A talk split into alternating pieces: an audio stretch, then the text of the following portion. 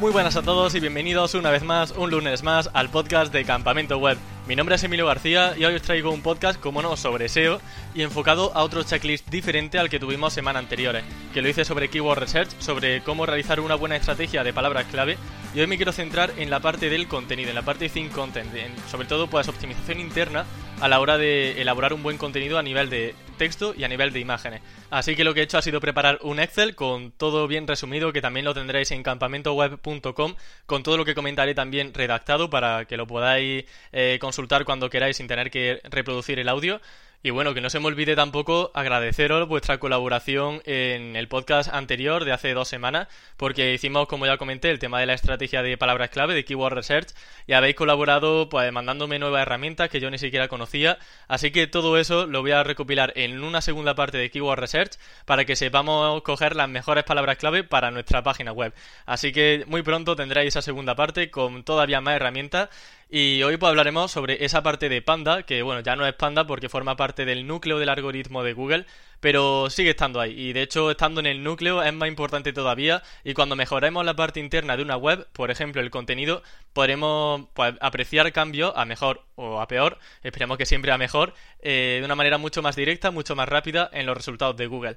Así que, dicho esto, ¿qué cosas podemos hablar? Pues, por ejemplo, vamos a hablar sobre eh, Think Content, como no, eso es algo fundamental. Hablaremos también sobre optimización de imágenes, que hay algunos detalles interesantes que muchas veces pasan desapercibidos. Hablaremos de duplicidad, de sitios de afiliados, de cómo deben tratarse, parte de comentarios, de diseño, de tráfico, un poco de todo, porque al final tened en cuenta que el antiguo Panda no solo se fijaba en tener mucho texto poco texto, sino que la parte de experiencia de usuario cobraba un valor fundamental. Y como muchos de vosotros sabéis, lo sigue teniendo cada vez más. Así que fundamental tener un buen contenido, una buena experiencia de usuario, y es lo que vamos a tratar en este podcast. Primer paso que tenemos que realizar, pues cómo no, detectar el foco del error. Si nosotros estamos apreciando un decrecimiento en tráfico, en posiciones, tenemos que saber de dónde viene esa pérdida. Muchas veces la pérdida va a ser general de todo el dominio y ahí estamos hablando pues de una penalización pura y dura realmente para toda la página web que tiene como solución pues realmente una reestructura, como su nombre indica, mucho más general de la web. Sin embargo, puede ocasionarse una penalización, digamos, parcial en una sola URL, en una categoría y ya pues digamos en una, una ruta de la página web determinada, pero no en el dominio en su totalidad. En este caso lo que tenemos que hacer es consultar Analytics o Search Console para ver qué páginas han perdido más tráfico y así detectar el foco del error. Con Analytics podemos, por ejemplo, consultar cuáles son esas páginas que han perdido ese tráfico y por ende también podemos conseguir aquellas que nos hayan dado más tráfico para potenciarla incluso.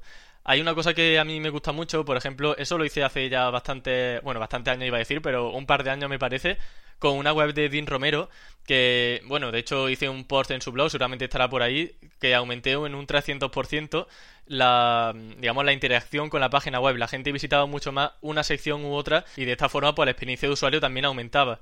Y lo que hice fue básicamente seleccionar aquellas páginas con mayor tráfico y realizar enlace interno a otras secciones relacionadas, que algo pues muy de lógica, pero que seguro que en muchas ocasiones son cosas que pasan desapercibidas porque nos empezamos a comer el coco con un montón de cosas y este tipo de, de truquillos, entre comillas, pues son de bastante utilidad.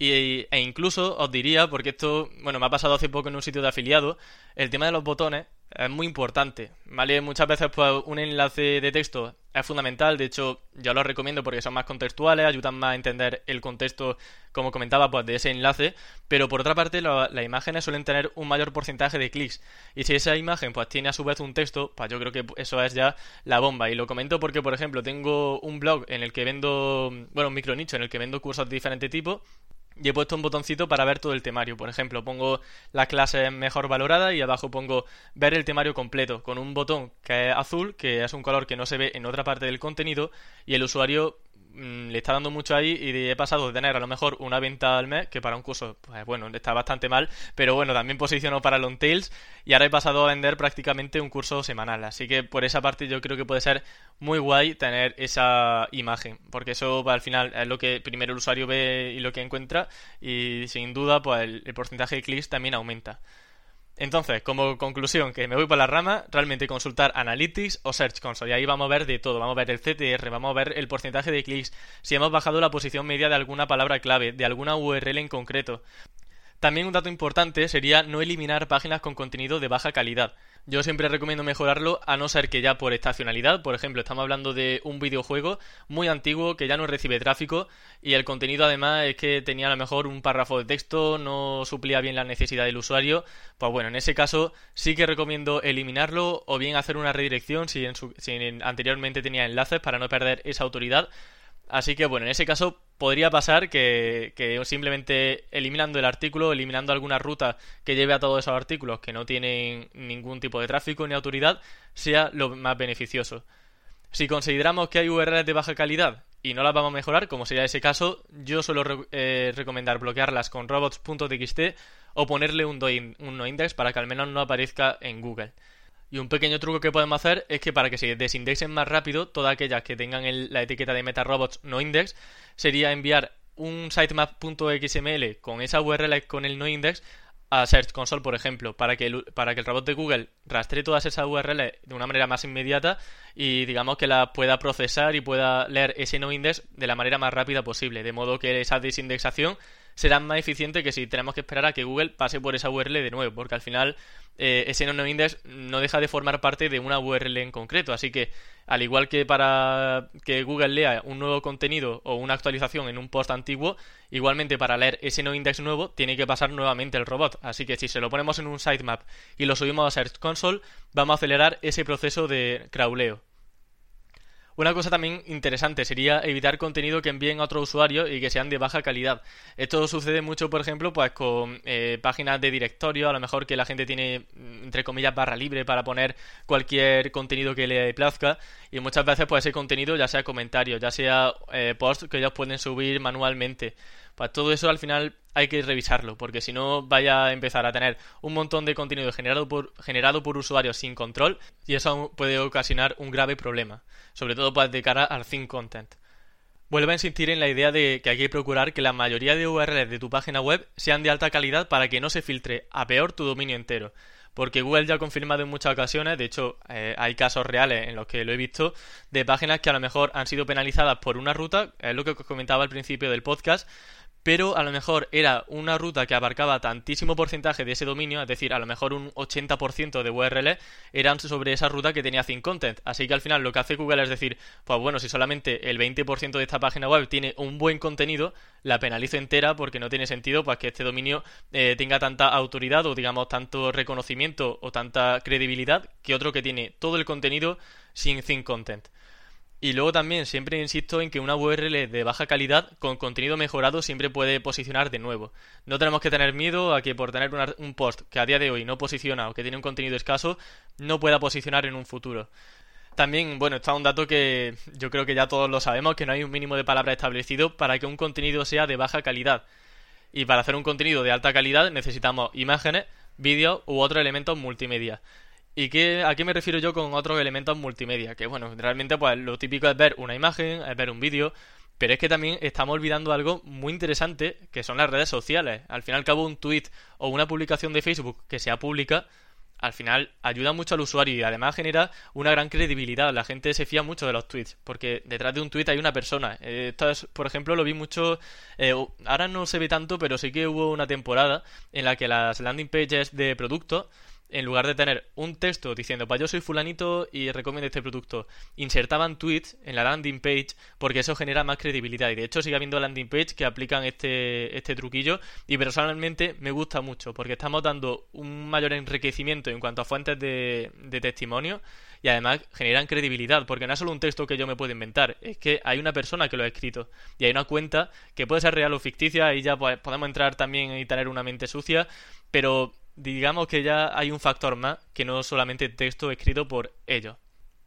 Y por ejemplo, para mí me ha funcionado muy bien poner eh, tweets insertados, por ejemplo, en página.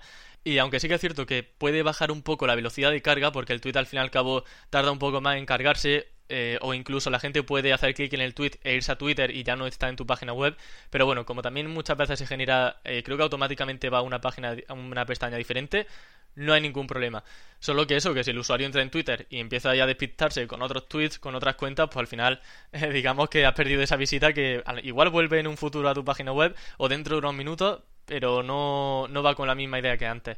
Entonces, personalmente yo lo utilizo, sobre todo lo suelo utilizar como fuente de credibilidad, a lo mejor en un post de afiliado y quiero que la gente pues vea otras opiniones, al igual que en Amazon podemos ver comentarios, pues podemos insertar tweets para darle ese factor de eh, credibilidad. Luego dejando un popo de lado el tema del Think Content, que al final al cabo pues, sí que es muy importante, al final yo definiría el Think Content, que esto a lo mejor lo he tenido que hacer al principio del podcast, como una página que no suple bien las necesidades del usuario. No necesariamente necesitamos 500 palabras o 1500 palabras. Eh, lo que sí sucede es que al fin y al cabo, si tenemos 1500 palabras, vamos a tener más opción de tener información útil, de poder abarcar más keywords, de poder contener más, de poder eh, incluir más eh, imágenes, más vídeos para mejorar la permanencia. Y al final todo eso pues sí que nos puede hacer, eh, digamos, mejorar el ranking. Pero tener 500 o 1500, eh, ahí siempre hay una pequeña batalla. Yo personalmente creo que supliendo una buena necesidad del usuario, sobre todo sabiendo cuál es la intención de búsqueda, ¿vale? Que yo creo que es la clave del SEO, al igual que un buen keyword search, pues vamos a tener un gran eh, terreno ganado en Google. En cuanto a la duplicidad, bueno, que esto es un tema que no quería tampoco dejar pasar, pero simplemente comentar que no está relacionado con Panda, aunque ya, bueno, ya sabemos que no es Panda tal cual, pero no es tampoco un factor crítico, y yo priorizaría sinceramente problemas técnicos como accesibilidad del menú. Yo creo que es más importante tener un menú que tenga buenas categorías, que tenga un buen menú desplegable para poder hacer clic correctamente, que tener a lo mejor dos páginas que son casi iguales. Que sí que es cierto que puede generar problemas a la hora de canibalizar, eh, puede también dañar la imagen porque el usuario no encuentra bien eh, y no sabe cuál es la más importante pero si son páginas exactamente iguales, al fin y al cabo Google va a poder seleccionar, o al menos hará lo posible por seleccionar la mejor. Pero en cualquier caso, obviamente, si no hemos dado cuenta de una duplicidad, genial, deberíamos eh, solventarla. Pero que no os preocupéis muchísimo, muchísimo si tenéis alguna así un poco em, de vez en cuando, decir, ostras, que tengo aquí dos artículos que son casi iguales. Pues bueno, obviamente siempre hay que mejorarlo, pero no es crítico. En cuanto a imágenes, eh, vamos a pasar ya un poco del tema de texto al tema multimedia. Aquí hay muchas cosas que son ya bastante básicas, por ejemplo que el nombre de las imágenes sea correcta, con coche Ford rojo, por ejemplo, si estamos hablando de un coche Ford de color rojo, eh, añadir texto cerca de la imagen porque Google lo usa para contextualizar y esto lo ha confirmado Google, ¿vale? Todo esto que estoy comentando en el podcast no me lo invento yo, está todo basado en experiencia, pero sobre todo en directrices de Google. Esto al final acaba en Excel que yo he realizado cuando he estado leyendo directrices de Google y he dicho, mira, esto es importante, lo voy a poner. Entonces, todo esto que he comentado realmente es, una, es un recopilatorio de, de años de documentación. no, hombre, no son años de documentación, pero sí bastantes meses y al final he, eh, he cogido lo más importante. Y eso del nombre de la imágenes, por ejemplo, aparece en las directrices y también lo del texto cerca de la, el texto cerca de la imagen para contextualizar. Luego también un alt escrito de forma natural, sin repetir keywords principales y que sea corto. No podemos tener un alt eh, que sea de dos párrafos, por ejemplo, de un párrafo entero. Tenemos que ser concisos, precisos, porque eso mm, va a hacer que ganemos puntos, entre comillas, a la hora de posicionarla. Y un sitemap de imágenes sí que ayuda al crawler, ¿vale? Es decir, eh, tener un sitemap de noticias está muy bien, es lo típico del sitemap eh, XML, pues uno dedicado solamente a imágenes o uno dedicado solamente a vídeo, Google ha confirmado que ayuda al crawleo, hace que el rastreo de imágenes sea más eficiente. Así que si podemos realizar un sitemap de imágenes, pues mejor todavía. También una imagen copiada con mucho texto a su alrededor va a posicionar mejor que la original con poco texto. ¿Esto qué quiere decir? Si yo soy una página web y veo un competidor que tiene una imagen súper chula, pero realmente no tiene texto, no hay contenido alrededor, no tiene un párrafo de introducción, no explica la imagen, yo copio esa imagen, la pongo en mi web y sí que la desarrollo un poco, pues al final mi web va a posicionar, porque tiene una, una mejor respuesta al usuario, porque no es solamente una imagen, sino que también explico un poco. No hace falta tener 40.000 palabras, pero sí que es cierto pues, que esa contextualización, eh, poner simplemente para una introducción, te puede ayudar a posicionar mejor. Luego también tampoco debemos poner imágenes en menú encabezado. Sobre todo hay que tener HTML para maximizar la accesibilidad. Y con esto me refiero, por ejemplo, de que en lugar de poner eh, lo típico de inicio, el blog, eh, luego una categoría con texto, pongamos a lo mejor banners de imágenes. A nivel visual, yo lo digo por experiencia, hace años lo usaba. Y sí que es cierto que al menos para generar comunidad, para que a la gente le guste tu página web a nivel estético, a nivel de credibilidad, está muy bien, porque al fin y al cabo tú tienes control completo sobre la imagen, puedes hacer botones que sean súper chulos. Si es de, por ejemplo, una web de tomates, pues puedes poner que los botones sean como tomates. Todo eso está genial. pero la parte de HTML, la parte de, eh, sobre todo para de rastreo, de entendimiento de la web, va a dificultarse un poco. Entonces, lo que, lo que tenéis que hacer es, si usáis imágenes en menú o en encabezado, siempre, siempre, siempre poner atributo alt y la etiqueta title en una imagen. Con eso, para poder decirle a Google, pues eso, de qué trata la imagen y así contextualizar.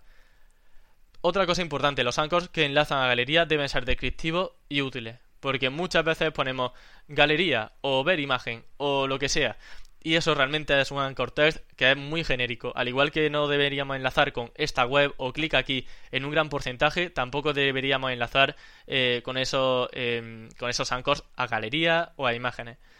Y también sé que con esto de los anchor text hay bastante controversia y un debate ahí interno. Mm, yo qué sé, yo mirad, eh, he leído las la directrices de Google 90.000 veces e incluso la guía básica que sacaron hace poco, mm, bueno, hace unos meses creo recordar, ahí ponían tal cual que un anchor no debe ser genérico y no debe usar tampoco URL, a no ser que esté en, en la fase de inicio. Entonces, yo la verdad que mi link building lo suelo hacer con keywords o con frases entre comillas que no sean muy largas, pero tampoco extremadamente cortas. A lo mejor alguna long tail, pero siempre intentando que sea contextual, que haya una palabra clave de por medio. Así que al igual que eso se hace eh, en enlace hacia página de contenido, pues hacia una galería, por ejemplo, también se debería realizar. Un dato curioso y que al fin y al cabo esto también es un poco de lógica, las imágenes nítidas van a aumentar el CTR en los resultados de búsqueda o en las miniaturas, así que un artículo que tenga una imagen borrosa, eso es suspenso en, en imagen, así que necesitamos una imagen que se vea clara, que sea llamativa.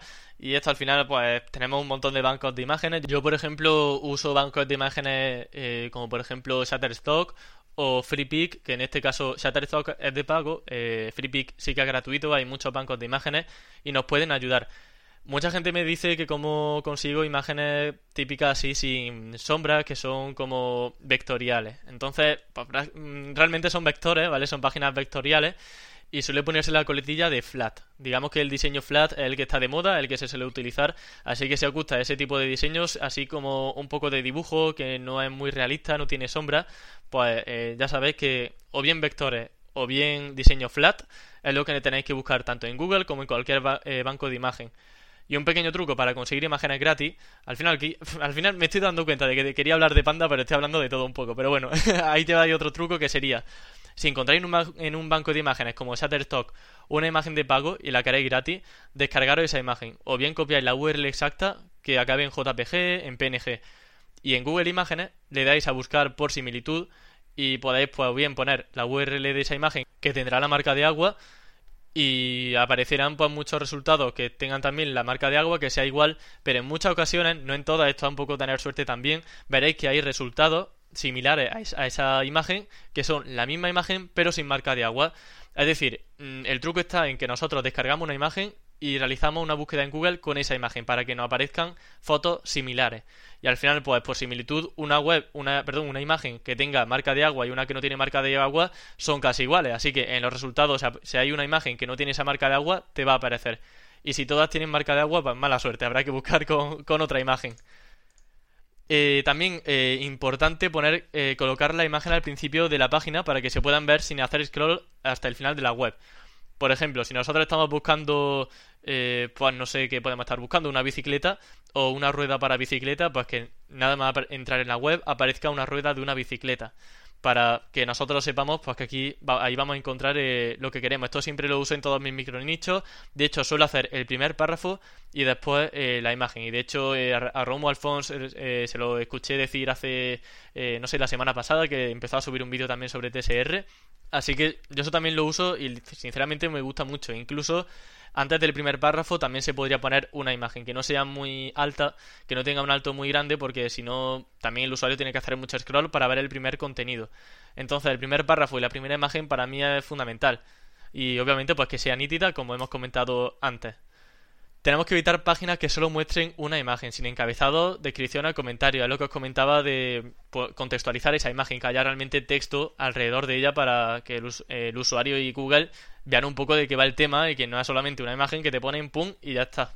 Si en vuestro caso tenéis un sitio de afiliado y veis que habéis sido penalizados, pueden ser por muchos temas. Obviamente no hay algo que sea... Mm, puede haber pasado por esto, pero una de las cosas que pueden haberte sucedido es que si tienes páginas con baja calidad, con un poco, con poco texto original, y tienes muchísimos enlaces de afiliados, por ejemplo, tienes una página web que todo el rato copia y pega de Amazon, la ficha de producto y luego abajo pone un enlace de afiliado. Pues todo eso al final va a repercutir negativamente. Lo ideal es tener un buen porcentaje de contenido original y luego pues de vez en cuando algún enlace de afiliado.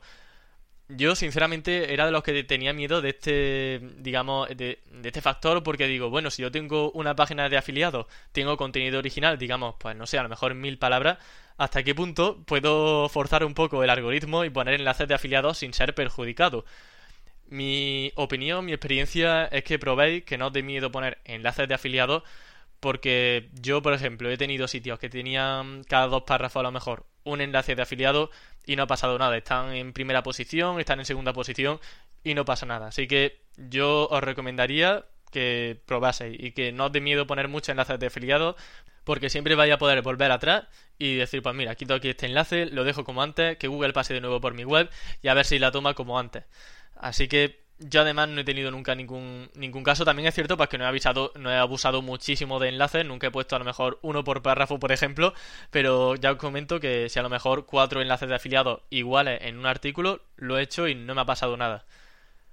Luego poner anuncios, ya entrando un poco más en el tema de AdSense, no es un problema, pero sí dificultan la experiencia de usuario como la lectura. Entonces hay que ser un poco precavido. Y además, los anuncios que eh, ponen el vídeo en autoplay, que tú entras en la página web y te ponen el vídeo cargando al principio, por favor, eso evitadlo. No sé si tendrán un CPC brutal, si tendrán un CPM increíble, pero a nivel de experiencia de usuario, desde luego que no ayuda en absoluto. Además de que si vamos con los datos, lo, lo primero que vamos a pensar es, este vídeo me está consumiendo datos, así que me voy para atrás y me voy a otra página web. En cuanto a comentarios, ya dejando un poco de lado toda la parte de contenido principal y de anuncios, los comentarios al fin y al cabo van a ayudar a que el contenido de tu web sea más enriquecedor. De hecho, fijaros en Amazon que es que solamente tiene comentarios. Eh, lo que es contenido original tiene muy muy poco, porque las descripciones, las fichas de producto suelen ser siempre las mismas. Se toma en cuenta como contenido, aunque Google lo toma como contenido secundario, no como principal. Y que muchas personas se animen a comentar y aportar es un signo de calidad. Y si muchas personas comentan para dejar enlaces y no aportar, pues obviamente es un signo negativo. Lo que queremos son comentarios muy extensos. De hecho, creo que en Moz eh, han, digamos, como segmentado mucho la participación y han dicho, mira, los comentarios que no tengan mucho texto o que no aporten mucho valor, no los vamos a publicar. Y se está teniendo esa medida de calidad a la hora de comentar. Yo suelo publicar todo, la verdad que un comentario tiene que ser muy spammer o tiene que tener ahí un anchor y decir, bueno, este tío ni se ha leído aquí el artículo, pero solo, eh, aprobarlo y también, pues bueno, teniendo enlace en NuFollow hacia, hacia su enlace, en el caso de que sea algún tipo de spammer que está poniendo su enlace, pues no va a haber realmente ningún problema. Así que comentarios ayudan y si son extensos, si tienen palabras clave, si ayudan al usuario, pues muchísimo mejor e incluso ya no solo de cara al SEO, también de cara al usuario. Por ejemplo, yo estoy ahora buscando un destino para irme de viajes con mi amigo y hemos, estamos descartando sitios solamente porque es que no tienen opiniones de usuario. Así que realmente las opiniones de usuario es que sirven muchísimo para validar o no un producto, un servicio.